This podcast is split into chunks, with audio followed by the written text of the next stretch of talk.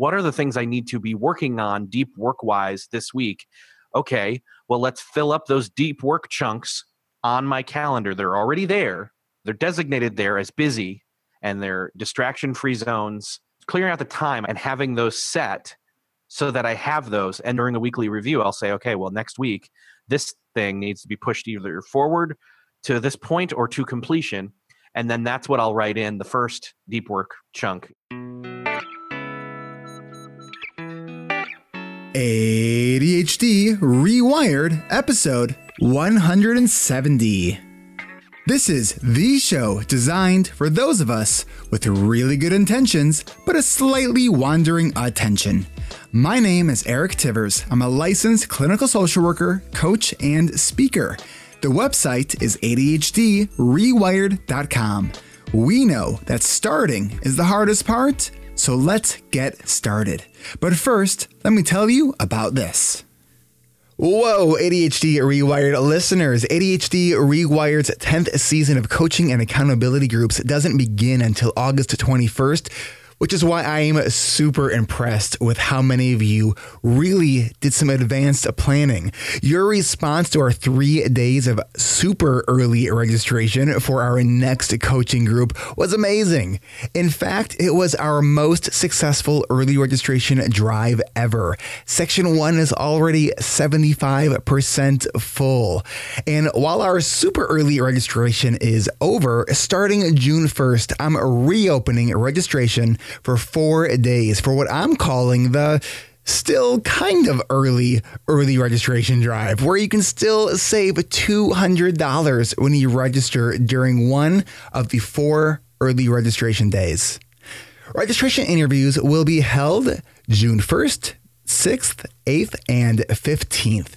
Just go to coachingrewired.com to learn more and to schedule your registration interview today. Don't wait for the price to go up again and only a limited number of spots will be available during June's still kind of early registration period. Registration interviews are by appointment only.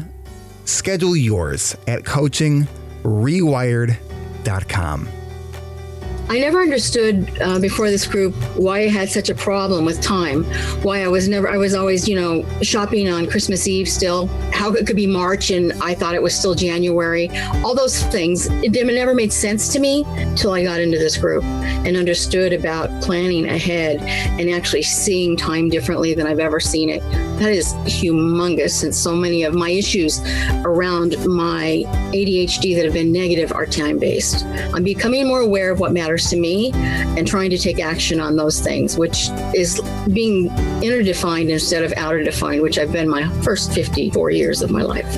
Join us for ADHD Rewired's 10th season of coaching and accountability groups beginning August 21st, going through October 27th. Schedule your registration interview now to secure your spot, and you could still save $200. Go to coachingrewired.com to schedule your registration interview and to learn more. That's coachingrewired.com. You know, two of my favorite content creators are Jessica McCabe of How to ADHD on YouTube and Drew Ackerman, also known as Scooter from the Sleep With Me podcast. You know, Jessica is doing amazing things for the ADHD community, and my three part series that I did with her on her show has helped many of you discover this podcast. And Scooter puts me to sleep almost every night with his soothing, rambling, tangential stories. And I value each of these creators dearly, which is why I'm proud to support them on Patreon. If you value ADHD Rewired, it would mean the world to me if you showed your support by becoming a patron. Consider giving a gift of just $5 a month and you'll get access to some really cool perks. You can check it out at patreon.com slash ADHD Rewired. That's P-A-T-R-E-O-N dot com slash ADHD Rewired. Thanks.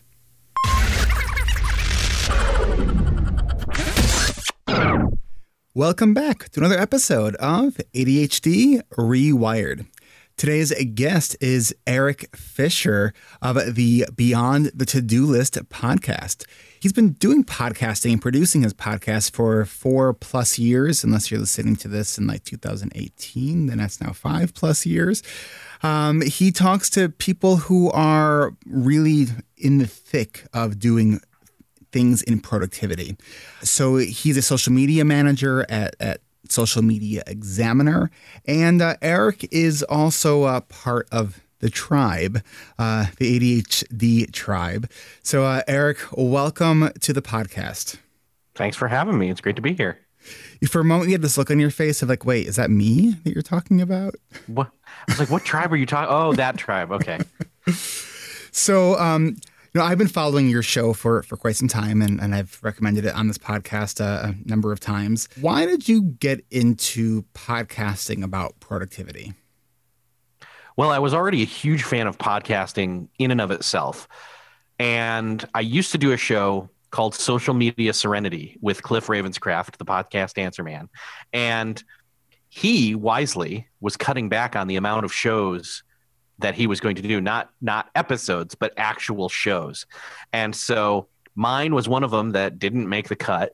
And i wasn't mad at all. I was like hey great idea. Do less things with more quality. That's right up my alley.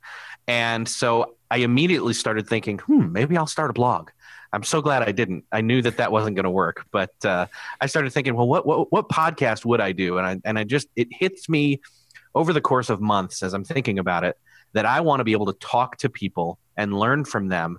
And what do I what do I want to learn? Well, I want to learn how they do what they do. And I fine tuned it to where I was like, wait a second, that's basically self management. That's productivity. Boom. And then then I just tried to figure out what the branding was. So you wanted to pick the, the the brains of the people who are doing the productivity and and beyond. Yeah, basically, I wanted to give free coaching. I, I get it. Yeah, I, I, I, often feel that way too, and I get to talk to some of the uh, uh, some of the experts uh, in, in, the field. So, um, what's your story? So, you uh, you were diagnosed with ADHD when? Uh, 2005. Okay, and what brought you to that diagnosis? Well, uh, the reason that I sought out diagnosis was I just realized something wasn't right. Here's the thing: I wanted to see if it was just me or if it was just the job. I was in a data entry job. I was sitting in a cubicle eight hours a day, basically, and I couldn't wait to get up and get out of the seat and walk around. And that's very much normal, but I felt like, well, I've done this before, or I can do this. I can make myself sit here. But I said, you know what? Like, I'm also getting words from my wife where she will say, like, I'm not paying attention, or I'm off somewhere else, or, you know, those kinds of things so anyway, I, I, decided, well, there's enough different reinforcements here. Maybe something's going on, and decided to to seek out uh, an answer at that point. Okay, and uh, so you went and got an evaluation. You were on medication at some point, right? Yeah, we tried. I think we tried like two different ones for a while, and I think mostly what it made me do was feel kind of numb. Hmm. Didn't really. It, it was kind of affecting my sleep. Hmm and so I felt like, well, you know what? I'd rather just deal with the distraction because I was fine already. I just wanted to know, you know, and so that, and then that's where I kind of kicked in the, the productivity uh, s- systems and stuff, high gear uh, at that point. So I'd, I'd, rather feel normal than, I'd rather feel what I used to feel was normal. I better would better be able to say, but uh, yeah. So you're not on medication now, and you are no. managing through um, I would imagine things that are beyond the to do list. You see what I did yes. there? Um, yes. The groans. I'm, I'm going to get like emails of like, really, Eric? Um, but we don't know which Eric we'll be talking about. Yeah. You know, according to Eric.com, by the way, which is spelled with a C, 67% of all Erics spell it with a C. Yeah. See, I always, I always felt like mine was not normal, but that was okay. I, I once had this like thought, like you know what, I should just like change it to like ERIQ just to like just because. Oh wow, or Q U E, right? E R I C H or the I, have seen I've seen I've stumbled upon some very interesting versions of I've seen I've seen a CK before. I've seen a CK. I've seen a an A is it A A I R? Then I think C H. I think. Oh, weird. Right. Just so That's just wrong. it's probably might be uh, I don't know somewhere that's not around here. yeah. All right, so um, let's talk about digital distractions. I know that, that's one of the things that we want to talk about, how to deal with that, because it's, you know, we'll, we'll see these, I guess I can call them clickbait sort of articles. You know, is, is social media, is technology causing ADHD? And, you know, to that I would say no, um, it's it's not, but it certainly can, uh, uh, one, exacerbate somebody's ADHD, but it does change our, the, the neural pathways in our brain when we're like you know 150 times a day like checking that that you know our, our facebook uh, app and without even like meaning to do that but that's still not adhd even if it's adhd type sort of behavior. So you deal with social media on a regular basis. And actually i heard your interview uh, this week with cal newport hal Cal Newport, cal, yeah. cal newport author of uh, deep work. Great book uh, it was a great interview. And so you were sharing the the challenge of part of your work sort of responsibilities is that non-deep work where you know you're checking in on the the communities you're doing the, the the status update versus the deep work where it's real just like turn everything else off and get really focused on a certain area so how do you how do you do that Sure. So so how do I do deep work or how do I differentiate between the two? both Okay. Well, so what I do is uh, and and that is a pretty recent interview, so I'm still actually formulating my plan Mm. To kind of make some changes. I will say one of the changes that I made right away was to move the social media apps that are on my phone into a folder and then I moved it to the second screen to where they're all there and I have to work harder to dig for them to open them up. They're not on the front screen. They're not even in a folder on the front screen. They're in a folder on the second screen. And so because that's one of the things Cal talks about is like these social media apps are designed to become addicting, especially when you're tactilely interacting with them in your hand. And so I've done that and I've actually found that I'm using my phone less for that stuff. That I mean, how many times has it happened to you where you ta tap your phone and you know it says swipe or tap to unlock Mhm. and it's like it's just telling it's it's it's commanding you tap me unlock me play with me and you do that to check the time but then you see that uh, and i'm going to do this now while i'm i'm with you i so i tap it and i'm like okay it's it's a certain time uh, of day and then i see oh tapped unlock and it's like well let me just see if i'm oh man i've got all these different th-. like and you s- just start falling into the black hole Mhm. of jumping from app to app, let alone the fact that how many times have you intentionally gone in to like check on a certain piece of information and forgot in process of going to that app by jumping into a different one.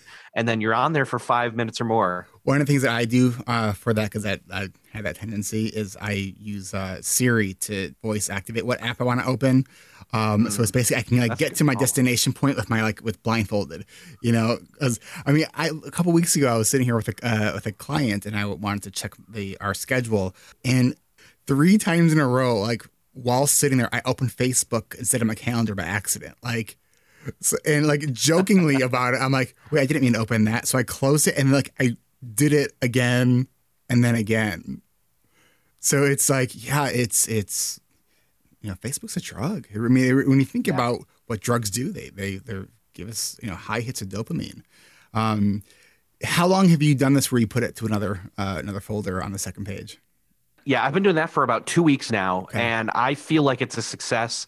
I feel like it's helped me to get more of a handle on it. The other key piece to that that I'm leaning into was I have an Apple Watch, hmm and I know some people are like, "Oh no, why do I want why do I want my wrist to be like bugging me at all times of day? Isn't that just isn't that a distraction?"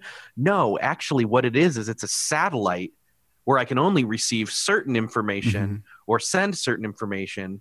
And again, it keeps me off of the phone because I can only like I can lift my wrist and I can see what time it is. I can even see like what the weather's like. I can tap and like send someone a message. Like I can tell you right now, it saves me not just tons of time in pro- in the productivity realm of it, but in the attention realm of it as well. Because Mm. if my wife sends me a quick text and she just needs to hear an acknowledgement like yes that's good like i can literally just tap and boom she's got a thumbs up or an okay whereas if i open my phone i may start going around in other apps so it keeps me out of there Mm. and what i'll actually do in the evenings at home is i'll put my phone on a charger and sit it there and i'll just wear my watch so then if i do get a call i'm able to get it or respond to things if necessary but i don't have my phone on me as a temptation Hmm. Do you uh, do you wear your watch at night to like track sleep? No, I actually use a, a, a sleep tracking app on my phone. Sleep cycle? Sleep Cycle, yes. I was going to Yeah. look it up. Yeah, I've been using that for almost three years, I think now, and it's I and I love the ability for it to wake me up during like my lightest phases of sleep versus just at I love that. Like, that's that's that's been a, such a game changer for my productivity and just like my my human beingness. Like I'm a functional human being when I wake up versus this like zombie that's waiting for coffee and Adderall to kick in. But it requires me to have my phone in my bed, which it would be good to not have that. Yeah. So I actually tried to, uh, for Christmas, kind of go the route of just getting an alarm clock that would sit there. But I realized for me, I would rather have something that's going to wake me up. So my phone actually, it's set to silent. And don't get me wrong, I've actually had to train, like I've actually, I've built up the the willpower or the muscle or whatever you want to call it, that I set that phone up for it being a nightlight now, or not a nightlight, a, an alarm clock, and I turn it over uh, face down and I put it just out of reach, and then I get in bed, and so it works as the as the phone, uh, it and I put it in do not disturb. So Okay. Okay. Yeah. Yeah. it's uh um I'm I'm still working on that. I don't want, yeah, I mean, I'm not, I'm not trying to like brag. It's like, oh, why can't you control not touching your phone in bed? Well, I always do. Like I, I still do occasionally. Like I will, but it's way better than it used to be. Yeah. we all need to work towards that. Yeah, and it's just you know this idea that we're that we're so like drawn into it, and for me, you know, I I call it one more thing itis. You know, it's like I'm just gonna do this one more thing, and then you know do mm-hmm. that, and then it's one more thing, and then one more thing, and it's like that that where you truly feel like it's not fully in your control, uh, and that's frustrating. It's like I love my technology, but I also hate my technology because I feel like it's controlling me sometimes. And you know, beginning of the day, it's easier for me to control because my, you know, my executive functions, my, you know, that my willpower is higher at the start of the day. It's at the end of the day when I'm tired, I've been working all day, and meds have worn off, or it's, you know, it's uh, there's no amount of willpower that uh, can stop me from from doing that sometimes. Yeah, totally. I, I'm right there with you. So during the day, how do you uh, how do you sort of deal with the the distractions? Yeah, so then that's the other key piece to kind of my my talk with Cal and from his book is I've realized that I have to basically there there are certain days of the week and certain times of those days where I have certain meetings and those are just standing meetings. So I can navigate my landscape of my week knowing those are there and then I know okay, what are the things I need to be working on deep work-wise this week? Okay, well let's fill up those deep work chunks on my calendar. They're already there, and they're you know they're designated there as busy, and they're you know distraction free zones in terms of. And I'll I'll set up you know the atmosphere stuff in a second, but clearing out the space or clearing out the time, I should say, and having those set so that I have those. And then what I'll do is okay during a weekly review, I'll say okay, well next week this thing needs to be pushed either forward to this point or to completion and then that's what I'll write in the first uh, deep work chunk. I usually don't go for less than an hour Mhm. when I go with those time chunks, and I try to actually keep them to just an hour so that I can then get up, take a break, refresh, not feel like I'm slaving away, and even then take a quick minute. And here's the rub. I will go on my desktop to try and, and check all the social inboxes because if I do it on my phone, then I'm starting to do the hits of dopamine again, Mhm. much more potent, I guess, better best way to put it, than say on my desktop where I was just working and then wind back down. Whether you know what's the next thing? Is it is it is it a meeting? Is it another time chunk? Is it uh, intervals on something else I've got to work on, where it's you know checking those inboxes or replying to emails, that kind of thing. Shallow work, in other words.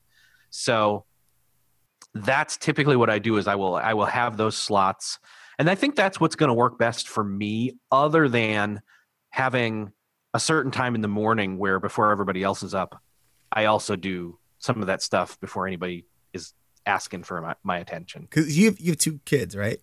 Yes. And uh, it's it's amazing how uh, our, our, our the little people in our lives are they're so demanding every time. They don't care what's on our calendar. It's they don't know what a calendar even is. I don't think. How old are your kids? Uh, twelve and five. Do your kids also have some of those uh, ADHD traits?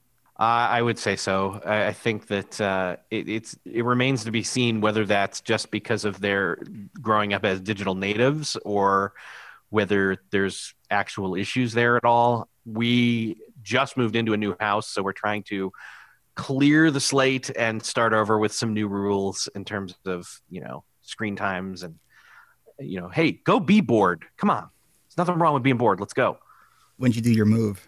Uh, just about a week ago, actually. Okay, so um, we, we, might be shifting focus here just a little bit, uh, um, or at least come back to this topic because um, we're, we're getting ready to move. Yeah. Um, and so I might want to pick your brain on some productivity, sure. uh, insane, like uh, sanity maintaining strategies for dealing with a move. We'll see. I don't know how sane I am right okay. now, but yeah. That's what everyone like. Everyone, you know, whenever I'm like, I mean, I'm overwhelmed, and you know, I'm looking for someone to just give me some encouragement. Just like, you know, you'll, you'll it'll work out. You can, you know, everyone's just like, oh man, moving sucks. It's, it's it does. I mean, I could give you advice of like, if you have routines, try to set up ways to guard those and keep those as much as possible. I would say try and get as much sleep as you can because you're going to need it. Mm-hmm. If it's possible, get a crew of people together to move, whether you're paying them or paying them in pizza. There will be a crew. Yeah, you don't want to do it all yourself. So, yeah, we are uh, we are um, a week away from putting it on the market, and so we're like it's just crazy how much stuff we keep, and it's I've been I, I think that's one of the, the things I really want to try to turn over a new leaf is to to really leave my hoarding tendencies behind uh, when we move to a new place because it's just like you know it's it's distracting. When we think about all like the unfinished projects, the things that are around that we might use one day, the thing that we pick up like I don't even know what this thing goes to, but maybe I'll remember at some other point so you put it back or it's like yeah. it's insanity and it's it's very it feels very uh, uh, freeing to sort of let a lot of these things go. Um, so staying for at least at least for now at least let's stay focused at least in the first half of the episode um, before we go on to major rabbit hole. Talk about some of the the specifics of your sort of productivity digitally and how like how do you plan uh, how do you set up your day? Um, so you mentioned that you um, well, well, your deep work you do in like hour kind of blocks. So you do some block scheduling. Mm-hmm. Is that like a regular? So do you always have that same hour um, every either every day or every sort of like certain days of the week? So yeah, the the best way I can explain that is. Uh, again, I'll go by priority, uh, repeating meetings, repeating time chunks.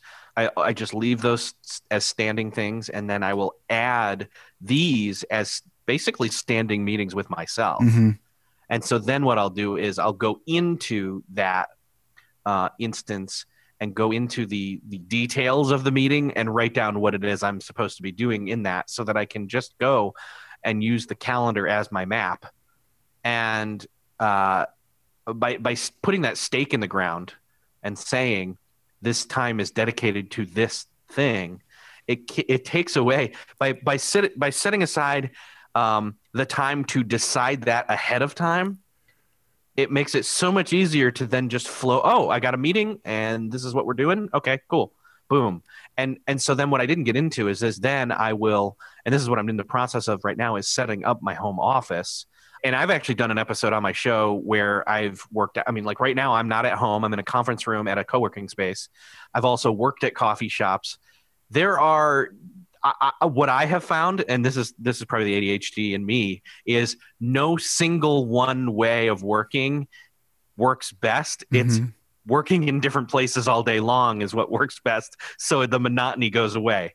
So so we ended up my friend and I we end up doing because we both remote work we do something called the productivity pub crawl. I listened to that episode. I you know I I got a kick out of that, but I you know what I was thinking is how hard that would be for me because of all the transitions going from place to place. See, and and I totally get that. Like I think it's going to be dependent upon. Uh, this is why I'm not trying to prescribe, say, here's the perfect workspace, because the perfect workspace is going to be different for all people. Like I know for a fact that now that I'm in my new place, I'm setting up an area where I'm going to have everything set up to where I can walk in, sit down, or it's a standing desk too, uh, stand there and get work done and have it all be set up and I'm, I'm ready to focus. I think a lot of my active deep work is going to be in front of that desk. Now, my, my, passive deep work best way i can describe that is if i'm say reading a book and pondering it and taking notes i'm going to consider that still deep work but that's something where i'll probably sit to do it instead of mm. stand so uh, but to get to the env- environmental thing like i have found that like having not distraction but ambiance and you know music at a coffee shop and people talking and moving and things like some people are like oh my gosh how can you get any work done being near that it's not that that's a distraction per se. It's almost as if by having to say, okay, tune that out and focus, it's less distracting mm. Than if I'm in a room all by myself and my thoughts are echoing and bouncing around inside my head, internal or internally distracting me. So, but to get to your point, the transition then of place to place, um, what we found was by choosing the right task to push forward to through to completion, then we kind of naturally had a break, and that's what the transition was. And so I don't know. It was kind of it was an experiment. We still do it, uh, not as much recently because of the move and, and different other situations, but it's still to the point where like today I've worked in three different places. I've worked wow, at home. I, I don't and, think I could do that. I think that would I, yeah. that would exhaust me. Yeah, I don't know. I don't know why it is. I mean, I just I can't stay. Like right now, when I'm done with you, I will probably pick a different location and say, okay, I'm going to sit down here, and this is what I'm going to do, and I'm going to do it till it's done. Hmm. And there you go. I say that, but I'm actually thinking about when I was in when I was in grad school. There were a couple different locations that I would go on campus, um, and one of my favorite locations was actually a place I don't think I was really supposed to even be. It was like the boiler room of like the the co- like the the college that that um, was part of my program. Like it was just this old like no one was ever down there like, and because I didn't think I should be down there, um, it was sort of like gave me this like focus. So it's I think it's it's experimentation. I think that's yeah, with, yeah. with anything productivity related. It's like well try it like see you got to do your own experiments. Yeah. I mean, different, it's different types of atmosphere, location, company, um, temperature.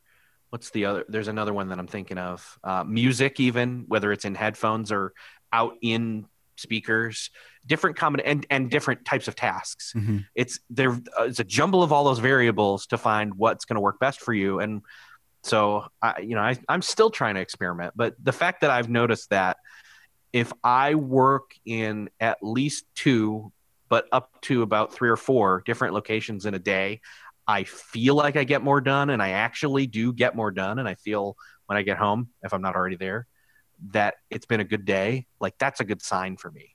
So, okay. So I want to talk about, uh, you know, your, so your show's beyond the to do list. I want to ask you about your to do list. But before we do, I want to take a quick break, and then when we come back, I want to talk a little bit more about some of the some the apps and tools that you use, and we'll we'll do some deep work on deep work. I know that was probably one of my worst transitions ever, but we're to take it. All right, we'll be right back.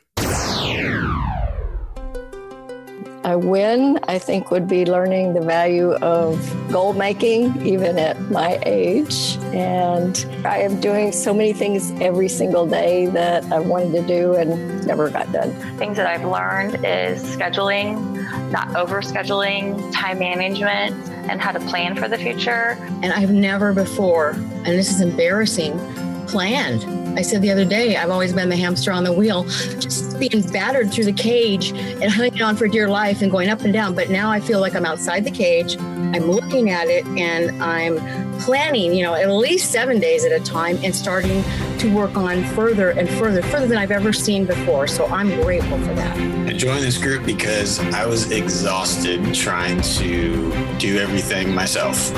And I knew I needed community and a group to journey with in my struggles. I joined this group because I needed a supportive environment and accountability to tackle my goals. It's so nice to be part of a group of people who get it. We don't have to apologize for our being. You guys get it. I joined the group because I, I started this year thinking if, if you always do what you always did, you always get what you always got. And I decided I didn't want what I always got. I wanted it to be different this year. I believe in accountability and I believe in the work that's done within groups because I've seen it work in my life in other areas before. I realized in this group that my husband and I of 30 years had not talked about our future or our plans. And we actually sat down and did that. That's a big deal for me. So that's why I joined. And not to mention the fact that I got so many pieces of wisdom listening to your podcast. Well, I was hungry for new strategies and ways to manage the chaotic world of ADD with people who understood. Learn to understand time, make important discoveries, and do it all with people who understand you. Join ADHD Rewired's 10th season of coaching and accountability groups during our still kinda early early registration events for four days only June 1st, 6th, 8th, and 15th. Secure your spot and save $200 off registration but you have to do it by June 15th. Go to coachingrewired.com to learn more and to schedule your registration interview today. Space is limited, so don't wait. The website again is coachingrewired.com. That's coachingrewired.com. And prepare to get your ADHD rewired. On May 2nd, 2017, the ADHD Rewired community on Facebook changed to a secret group. If you requested to join our group or you want to join our free community, come to our website, ADHDrewired.com, and fill out the application there. We are implementing a big process improvement so listeners don't get stuck in the request queue. Come to the website for more information. That's ADHDrewired.com. And we hope to see you soon in our secret community.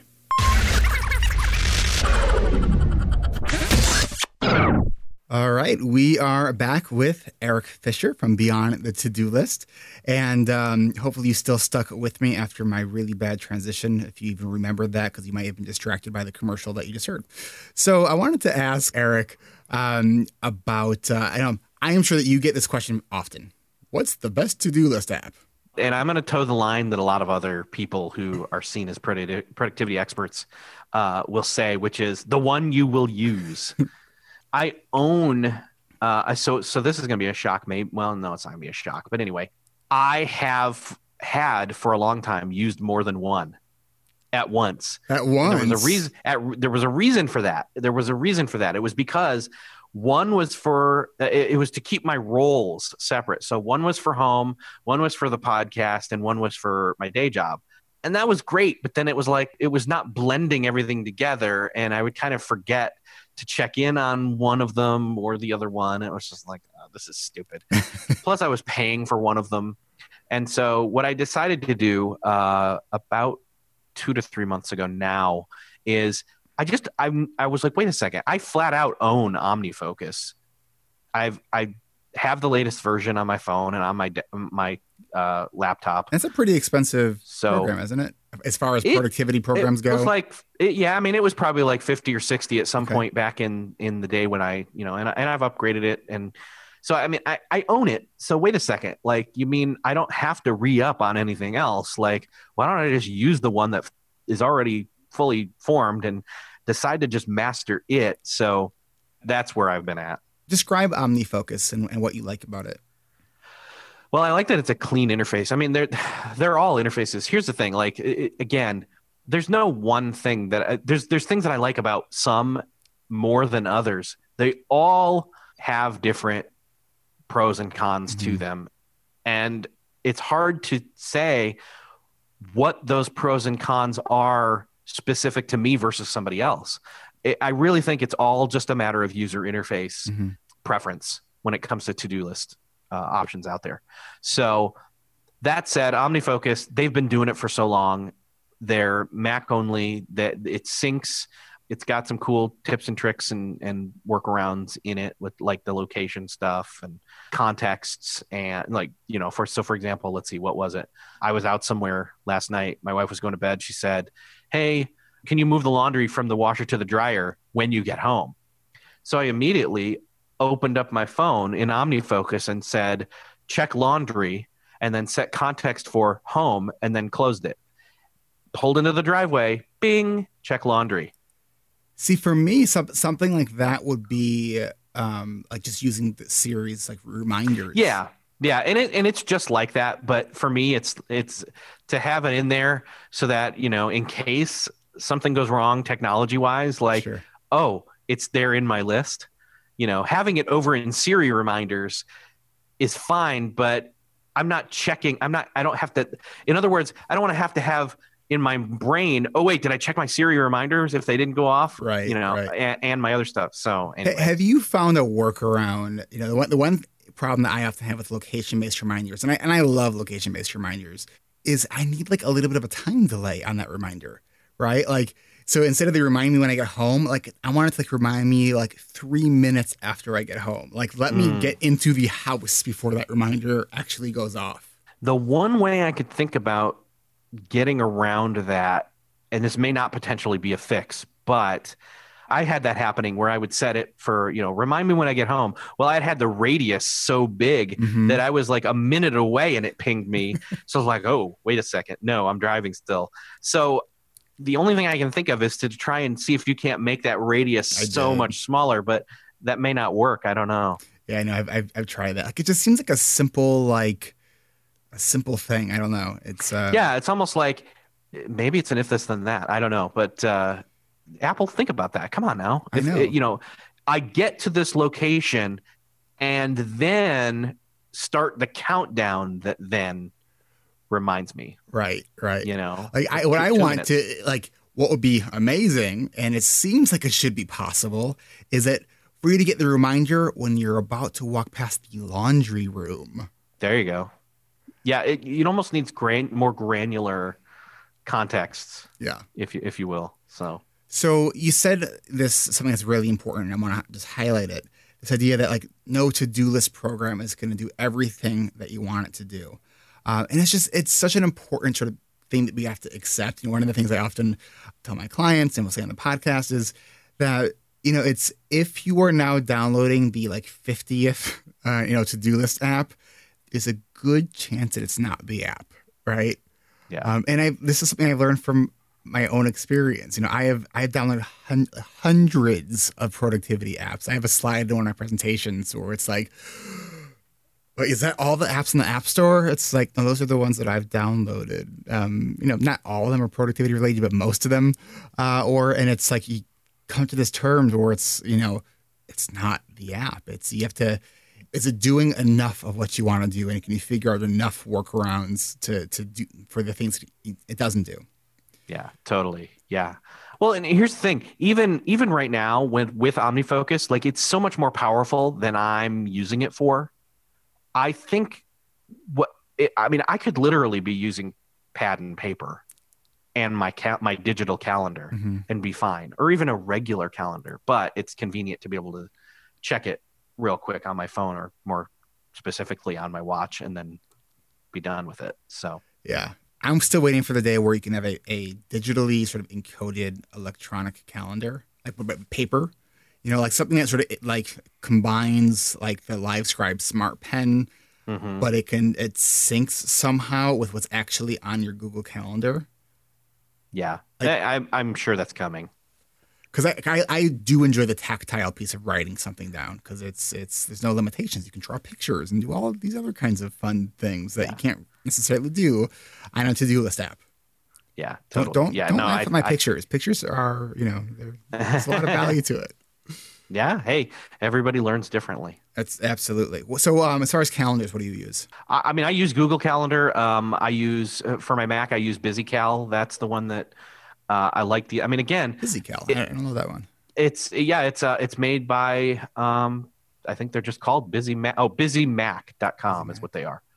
Um, I like them. I think it's it's got uh, again here it is where I'm like it- really when it comes down to calendar apps, it's it's just about the aesthetics. Like you could down you could use the built-in calendar app on your device Mhm. and it's probably fine. Mhm. But for me, this was the one where I tried it out and I thought, oh, this one I like the way it looks. I like the way it feels.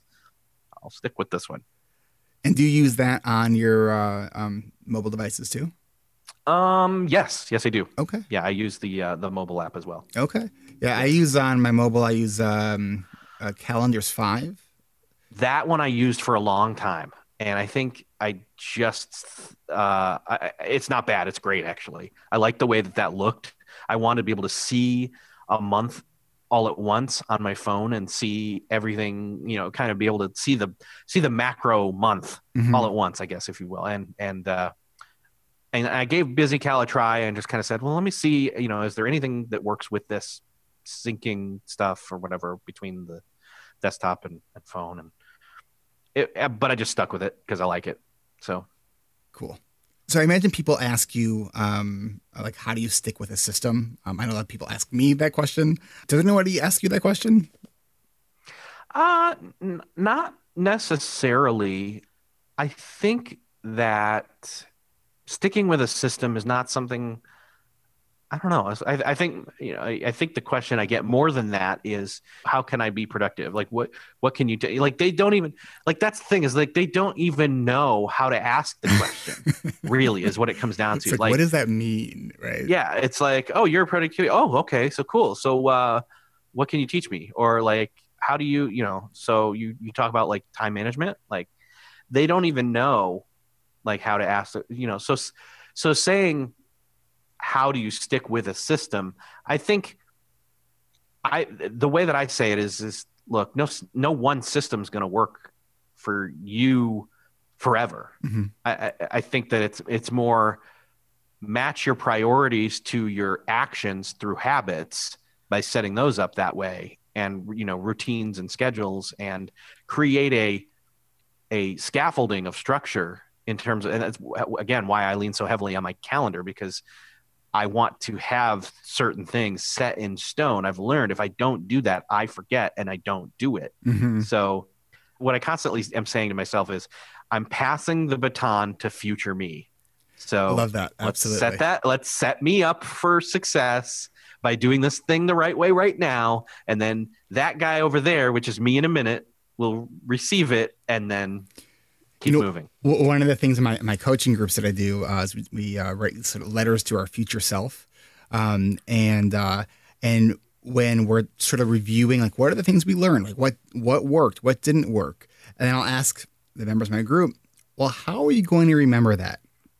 And in the beginning, you know, like uh, sort of a good neophyte uh, coaching group members, they'll say, well, I, I got it now. And then I'll just, you know, I, I typically will pause for effect. Um, and so, okay, so um, let's just pretend that everything that you are so sure that you're going to remember, that you're going to forget. Can you imagine? Has this ever happened to you before? So let's just um, pretend that everything happens today, you're going to forget, but you really want to remember it. How are you going to remember that? So uh, we talk about how do we put those sort of mindset reminders or sort of behavioral reminders in the calendar, but then adding the why. Because it's, I think, what often happens, uh, at least with, I think that's with ADHD, is that we set these reminders for ourselves and we write down the what. And then we come back to it and we're like, I don't even know what this means. Like, why, why was that important to me?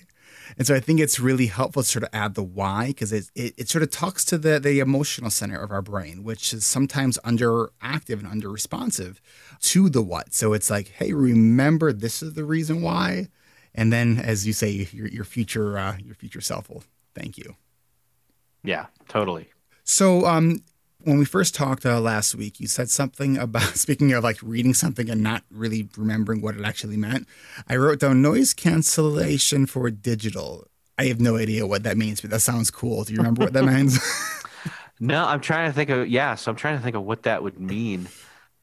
I think I mean I, I don't think I was referring to like noise canceling headphones or anything. That is yeah. I wish I knew what that. I wish I knew what I meant or I knew what you meant. so I wrote under uh, above that was uh, creating boundaries. Does that help at all? Yeah, I, I mean I think probably the best way that we can maybe cancel out the noise from digital. I, I mean, if we're if we've got devices with us at all times, um, like for example, my wife just tried to call me because I forgot to put my phone in airplane mode, and I know, right? Cardinal sin of podcasting, but uh, that is one of those things where it's like, wait a second, there's a bound, there's a certain boundary for time and space and actions where I'm on a call right now with you. I don't need to be interrupted. So if I'm fully present where I am, then what I need, what do I need to do to make sure that that's the case? And so it can be making, like I said earlier, um, not having. I mean, I know it's not making noise right now, and it's not gonna, it's not making noise constant. Although there's probably radiation and stuff, who knows? But having this on my person at all times, every evening, means it's a rabbit trail or a black hole for me to fall down into at all times on my person at all times. And so it's better for me to keep it in its place plugged in at home in the evening and just not have that be uh, you know uh, not have it be an appendage in other words You know, I uh, um, a while back I bought this. Uh, it's called the Kitchen Safe Timer. Have you ever seen this thing? yes It's, it's that it looks like basically a pasta jar that you would keep like noodles in, but the the top has a timed lock. And I the reason I bought it was I wanted to see if it can keep me. I, I was sort of in this. Uh, I, I was in a Sim City um, fix for a while, where it's like I'm just gonna play for five minutes. That never actually happened. They'd always end up of like an hour or two of like, ugh, I can't get that time back. Now I'm feeling shame, and you know, so I, I bought this in an effort to do that. I found that it, it it wasn't helpful because the challenge was actually getting off. It wasn't like the barrier needed to be not to start in the first place, yes right? So you know, I have this fifty dollar jar basically sitting at home that's unused, taking up space. There's other uses for it, I'm sure, yeah at some but point. but lesson learned Right. Oh, absolutely. it was worth it Yeah, yeah, yeah. Um, you know, I, I could probably use it for what it probably was most intended for, and putting junk food in there and just allowing myself, because I'm like the ultimate fat kid. Like if there's sweets or anything else in the house, like I have, so, I have no willpower, and then I'm like, I regret it. Um, or even just like granola. Although I recently stopped uh, eating, uh, eating that. I have recently discovered that any uh, food product has corn, anything in it, corn syrup, corn starch, corn corn um like it my body just doesn't tolerate it. Um you know and i've always done it like carbs have sort of made me tired and sluggish. Um but you know from my a dietary standpoint I, i've recently discovered uh that corn might be my culprit for uh for sort of those related issues Uh, Yeah. we're 45 minutes in like that's a pretty good rabbit hole that we just went down and uh, i think that's the deepest one we went into we're 45 minutes and i think that, that's fair game you know it's uh yeah we, we try to stay as focused as possible for the first half of the show and where we go It's after that. cornhole But you know, we tend to we, the wormholes tend to interconnect um, most of the time. yeah Um, so you talk to you've talked to a lot of really cool people in the productivity space. Um, who who've been some of your sort of favorite uh, people to interview uh, that you've sort of learned the most from? Yeah. Um, that's an interesting question. So to not put any guest down that I've that I don't mention, um, which is a lot. Uh, I I mean, I don't know. I could throw. I mean, Merlin Mann is always one of my been one of my favorites to talk to. Yeah. I mean, the fact that I've even got to talk to him at all has been kind of cool because I listened to him for so long. Who else? Uh, well, well, David Allen, for that matter. Yeah, that, that, were, were there any uh, um, interviews that you were really nervous for? probably that first one with David Allen for sure. Like that was that was a big deal, and it's a complete fluke that it happened. Like I just thought, oh, you know what? It'd be awesome to have him on here sometime. I guess I guess I should probably ask. And I sent an email, and less than 24 hours later, his wife emailed me back and said, "Sure, you'd love to. How about this day at this time?" And I'm like, "Yes." Nice. And I was like, "Okay, now I got to prep for it." So, yeah, that's, um, yeah. I mean, it's it's more topical than anything. I mean, Mhm. if I go through and name names, I mean, I've had like Claire Diaz Ortiz and a, a number of other people that have just been you know they bring a, they bring to a single episode some encouragement some enlightenment some some practical some theoretical and uh, i hope that it helps it, it always helps me Um, any any recent sort of things that you've learned that uh, have been sort of uh, uh, game changing for you, or at least um, been like really helpful? Yeah, so uh, I did a series on sleep a couple months ago, and those were important episodes. And one, uh, I had a sleep person, a researcher, come on as Dr. Michael Breus and talked about chronotypes. Mhm. So it was all about which, you know, should you be? Are you in? It, it was less limiting than just being a uh, a morning, uh, a night owl, or a what was the early riser? Why am I lark. forgetting this? Uh, Um, there's like three Gosh. different yeah, it was. It, he basically switched it. He said, you know, the you're not an early bird or a night owl or a, like a midday whatever. Uh, there's actually four of them, and he, he went with mammals instead of birds, and and it gave characteristics of the the four, and I was able to find out which one was me, and then kind of say, okay, so this is what best suits me. This is the best time of time of day, activities of, for those time of day, etc. Uh, so there was that. Then there was another one where Shawn Stevenson comes on and it's like how to get quality sleep, and started to re-engineer kind of my morning routine in terms of getting up and first thing kind of doing some something that will help my physical activity. It doesn't have to be a workout, but warming my body up, you know, raising my body temperature, getting my heart beating, if it's stretching slash crunches slash whatever, um, drinking a ton of water to hydrate immediately, um, getting sun. Hopefully that's that that's available already. Uh, those kinds of things, and those drastically help you know my mood and my focus, my attention uh, throughout the day by starting my day the right way. It also helps me then feel like it's time for bed late in the day when there is no sun and when I don't stare at screens all night. So Okay. Now I read um uh, uh chronotherapy. Um, it's the only book I've read on sort of chronotyping uh, so far, and it was fascinating. Um, I uh, found it to be somewhat complicated, like as far as like the method of like how do you adjust your your how do you sort of make your life more um, attuned to your natural chronotype. But it's like it was talking about like this uh, like micro dosing of melatonin. So instead of like you know taking these three or five milligram tabs of melatonin, which are available over the counter, like because apparently according to this book, it was saying that um, like we don't need that much uh, melatonin. Like our, our we don't even produce that much. Um, Oh, and so yeah. it's like talking about from starting at like 6 p.m. You like at every hour you take like a 0.1 milligrams, like you know every hour until uh, bedtime, and then you take a little bit of a higher. I'm just like, there's so many steps. Like that's so Yeah. not ADHD friendly. Yeah. Like, but if it could help the sleep, you know, it's like that's. I, I think that my sleep, Erik, is the it's the mountain that I keep climbing up and keep like slipping off of.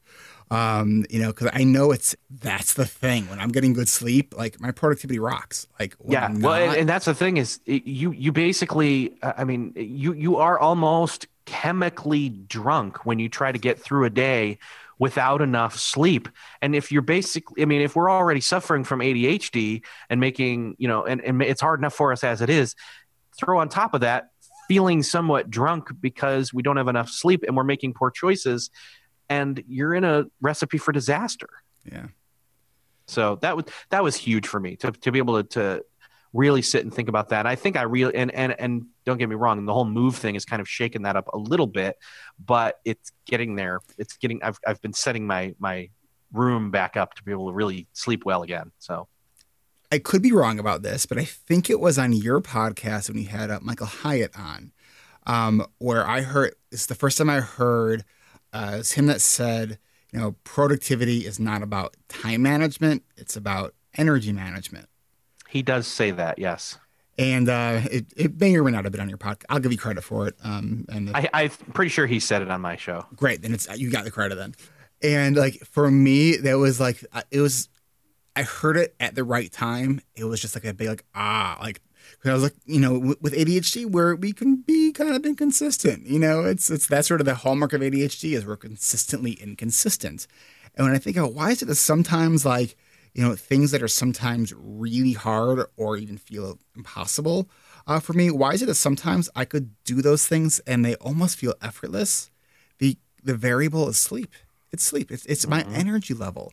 Um, and so it's such an important piece. That's why it's like it's the the mountain that I will continue to keep climbing no matter how many times I, I Yeah. fall and um because it's uh man I'm I'm always slightly envious of those people who are just like my bedtime is this time I do it without fail and it's like can I just follow you around and It's because they've created their rituals that make that possible. yeah do you meditate Uh that's been a hit or miss thing. I've I've I've always wanted to, and I've started to a few times and not made time for it to really like make it. You know, I don't know. I, I guess you could say I sort of do when I walk on the treadmill or go for walks. yeah that, that, there is certainly a form of meditation uh, with with movement just being very present in the body Yeah. do you use any internet blocking software I so that's a great question. I have felt like because of the nature of my job, not having access to the internet at a moment's notice is going to be a problem. So that's kind of why I went went the route of okay, well, I will do the thing where I use it less and use it in more intentionally when I when I need to. Um, but I'm considering using one at some point to kind of break you know break down you know unlearn the habits Mhm. a little bit further And for me, you know, the idea of, of internet blocking software, it's it's a way to outsource willpower. You know, it's like decide ahead of time when you don't want to be on the internet, and then when you try to get on the internet at the time that you previously decided you don't want to be on it, your you know, it's then your your past self says, "Hey, you're welcome, future self." Yeah. Um, yep yeah, it's. Uh, I used to use uh, Freedom, um, then they switched to a, a cloud-based platform, and it's found it kind of confusing. yeah I, there was one i was looking at i'm trying to think of what it was i think it was freedom because it could do your phone too at the same time and that was that was interesting because i always i always wondered like well how do you block me from the internet from just my desktop and then i've got my phone here that i can just leap into Right. So- right. Now I know that uh, uh, one of our uh, uh, mutual uh, friends, uh, Daniel Lewis, has. Uh, ha- have you seen his video that he did on the Pavlok? um no i haven't Uh, so are you familiar with the Pavlok? Which one is that i, I i'm thinking i think i know what it is So that's like it's like the Fitbit for crazy people, um, where it actually gives you an electric shock. Like oh yeah yeah yeah uh, yes and i did see that video now that i remember i remember now I don't know how many people listening to this know who, who uh, Daniel Lewis is. He's he's been in the podcast. He's like he just hit ten years of podcasting. Um, like I think he was doing a podcast before they even called it podcasting. I, I don't even know. But so he was doing a a, a live uh, um, uh, demo. He just got this uh, this Pavlok. Because basically you can set up for these various like sort of uh, uh, intensities, having it shock you, and you can like set if this then that sort of sequences.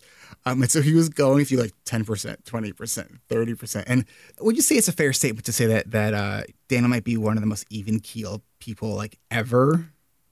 sure so to see this person like who is like pretty just straightforward, like shocking himself was a pretty amusing um thing. You know, it's but I know that one of the things you can do is you can actually set it up where like if you go to Facebook, it would like administer this like small electric shock, which I don't know. Would you do it? yeah that's i would never do that Yeah. I would rather positively reinforce myself than negatively Yeah. uh, do that. Yeah, I mean it's it's interesting in theory. I think you have to have a certain mindset around it for that to really work for you. Because I know that, um, and the research shows around, around uh, uh, uh, aversive stimuli of punishment, um, we tend to rebel against it over time, even if it works in the short term. Yeah. Uh, So, um, You know, this is a rare thing for me to say, but I, I might be out of questions. oh no. um, so, Erik, do you have any questions for me? We can turn the tables. Um, gosh. Well, I mean, ultimately, you know, will you be on my show at some point? I yes. mean, I already know the answer to that. So, uh, and and you know, then you can put we can put the link to that future episode in the show notes for this one. Although uh, meta they may not be there just yet when someone listens to i don't know anyway time travel so it's so well, hurting my travel. brain erik it's so yes, hurting my brain I, right now i'm breaking breaking my brain but uh okay um yeah. this, this, has been awesome. Um thank you so much for coming. On i hope that that everyone got uh value and uh um, definitely check out beyond the to-do list. I think that you know my guess erik that you have a lot of of um, people with adhd who listen to your show who don't realize that they have adhd yeah, I, well, and you know, I, I, was how old was I? 2005. I, I would have been mid 20s or something before I ever found out. So yeah. Right. So it's uh, you know people are struggling with productivity, time management. Uh, you know when it when it creates real impairment in life. Uh, you know there's there's a name for it. Um, and listeners to the show know what that name is. Um, so, Erik, where can people sort of find more information uh, about you? Sure. Well, uh, again, the best place probably is over at beyondthetodolist.com. All right. Well, Erik Fisher, thank you so much for uh, coming on ADHD Rewired. And uh, I look forward to uh, coming on your show. Thanks. Thanks for having me. This is Eric Tivers. Thank you for listening, and congratulations for making it to the end. ADHD Rewired is more than just a podcast. We are a community focused on learning, growing, and connection. The website is ADHDrewired.com. You can find summaries and additional resources for each episode. Learn more about the ADHD Rewired Coaching and Accountability Group, and sign up for my email newsletter to get exclusive content that you won't get anywhere else. It's all at ADHDrewired.com. Support ADHD Rewired and help replenish our coaching group scholarship fund by becoming a monthly patron at patreon.com slash ADHD Rewired. Different levels of support get different perks. You can give just a buck or three or five bucks a month or more. Every little bit helps. And it's an awesome way for you to let me know that you value this show the community, and everything else we do. That's patreon.com slash ADHD Rewired. You can follow me on Twitter at Eric Tivers. Subscribe to ADHD Rewired on YouTube to see select interviews and other videos I've made. The ADHD Rewired community is now a secret group on Facebook. So that's one less reason to not just be a passive listener, but to be an active member of our community. Fill out our short screening form at our website, ADHDrewired.com. We screen everyone before they join. Podcasts change lives. You can make a difference in someone's life by spreading the word about this podcast. Mention it in your online communities or on Facebook, Twitter, Reddit, Quora, or wherever you hang out online. And be sure to share it with your friends, your family, your clients, as well as your coaches, therapists, and doctors. If you're a member of CHADD or any other ADHD support group, be sure to tell them about this podcast. You can even show them how to download it on their phone or even do it for them. And if you really love this episode, please hit share on your podcast player. I'm only one person, and I count on you to help me spread the message. One of the biggest things you really can do to support this podcast and to help other people discover it is to leave an honest rating and review on the Apple Podcast app or on Stitcher or any other podcast app that supports and accepts ratings and reviews. Looking for more ways to listen and learn? Get a free audiobook and a 30-day free trial at Audible by going to audibletrial.com slash ADHD Rewired. Need some ideas on where to start other than Brene Brown's Gifts of Imperfection, Daring Greatly, Rising Strong, or her six-hour recorded workshop, The Power of Vulnerability? Then I would recommend The One Thing by Gary Keller. Oh, and if you by any chance know Brene Brown, please let her know how grateful I am for all of her work and what she means to me and the ADHD community, and that she's welcome on my show anytime. And in the one in like 7 billion chance that Brene, you're listening, please come and be a guest. Thanks. This is Eric Tivers reminding you keep learning, keep growing, and keep connecting. And no matter how hard it all feels, Remember, we can do hard things. Until next time.